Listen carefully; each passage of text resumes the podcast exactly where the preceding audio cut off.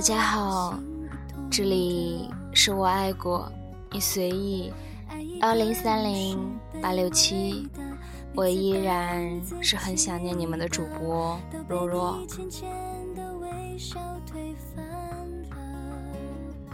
现在想来，分手这件事对我最大的伤害，莫过于击垮了我对你所有所有的信任。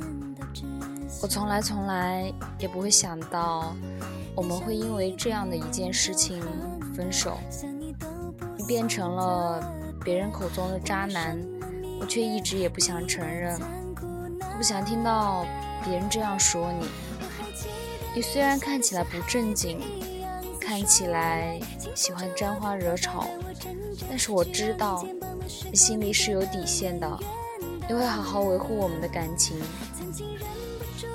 直到你对我说你心里有了别人，我不敢相信这句话是从你的嘴巴里说出来的，太突然了，以至于我没有做好准备去接受。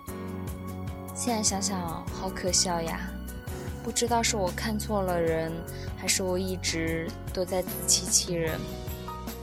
如果知道我们最后是会这样的结果。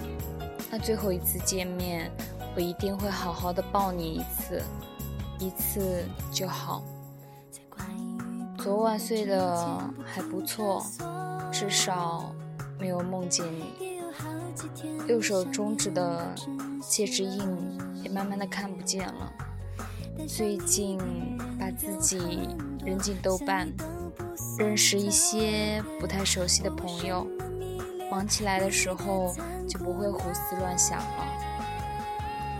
也无法想象我最难熬的那几天是怎么度过的，整夜整夜的睡不着，整日整日的吃不下，喝水也会难受，会吐。那个时候我突然有点恨你，爱得太深才会心中有恨吧。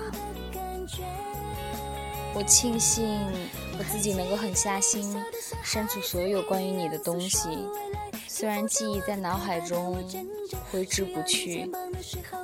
后来就慢慢的自我安慰，当初在一起的感情是真的，你说爱我也是真的，如今想要分开也是真的。